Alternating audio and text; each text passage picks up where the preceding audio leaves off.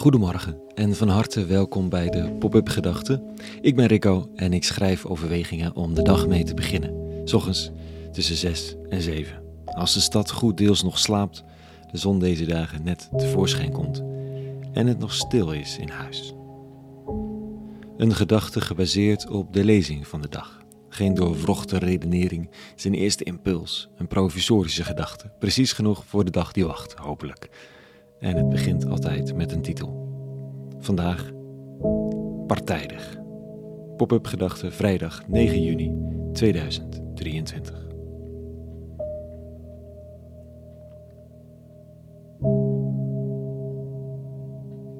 Democratie is partijdig, monotheïsme is partijdig en we zouden allemaal partijdig moeten zijn.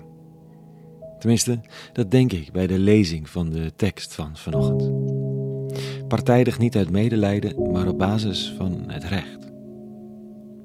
Kijk, democratie is partijdig, niet omdat het de wil van de grootste groep volgt. Dat zou tirannie van de meerderheid zijn, zoals dat dan heet, in plaats van democratie. In een democratie krijgt de partij of de groepen met de meeste kiezers, die krijgen de taak om minderheden te beschermen en hun belangen te borgen, een rechtsstaat te eerbiedigen, oftewel partijdig te zijn voor degenen die mogelijk niet op je gestemd hebben. Wordt er op je gestemd door goed deels huizenbezitters, dan heb je niet de vrijbrief om enkel voor huizenbezitters te regeren. Al ben je erin gekozen. Met dat je verkozen bent, wordt het je taak om zorg te dragen voor de niet-huizenbezitters. Anders, tirannie. En tirannie vinden we gelukkig tot dusver veelal geen goed idee. Monotheïsme is ook partijdig. Ik noem het even expres zo, monotheïsme, omdat die partijdigheid zich niet beperkt tot één van de monotheïstische godsdiensten. Kijk, Jodendom, Christendom, Islam, de Abrahamitische godsdiensten hebben allemaal vreemdeling Abraham als aartsvader. En teksten waar voortdurend wordt gehamerd op zorg voor de vreemdeling, de wees, de weduwe. Heilige gastvrijheid voor hen waar je hoogstwaarschijnlijk niets aan hebt, in economische zin. Er is geen logica dan de logica van het hart voor degenen die minder geluk hebben gehad dan jij. Of kwetsbaarder zijn. En dat zit diep in ons ingebakken. Kijk, maar als, als kinderen slachtoffer worden, zijn we soms opeens volledig over de zijk. Want kinderen kunnen er niets aan doen. Dat is geen economisch argument over de toekomst en dat we kinderen nodig hebben. Het komt voort uit die partijdigheid. Het beeld van Alain die op het strand van Lesbos verscheurde de harten van velen. Wrang voor sommigen, want waarom was zijn dood zoveel belangrijker dan de dood van die vele anderen?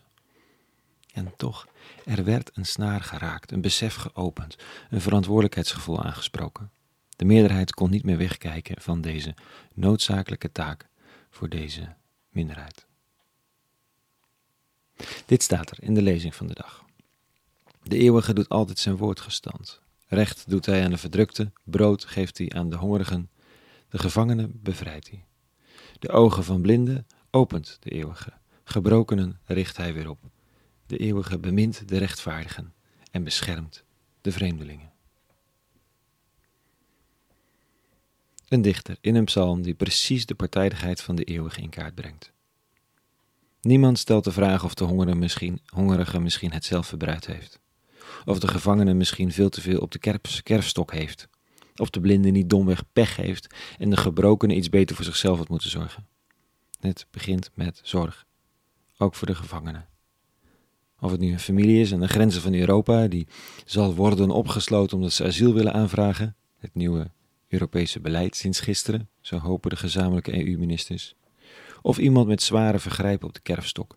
Bevrijding is voor ons allemaal nodig, ook ik, in mijn gevangenis. En verlichting en ruimte om te ademen, te erkennen, opnieuw te beginnen. We worden uitgedaagd tot partijdigheid. Niet uit medelijden, maar vanwege het recht van de eeuwige. Dat vraagt om verder te kijken dan de buitenkant van de ander. Om te voelen in plaats van enkel te rekenen.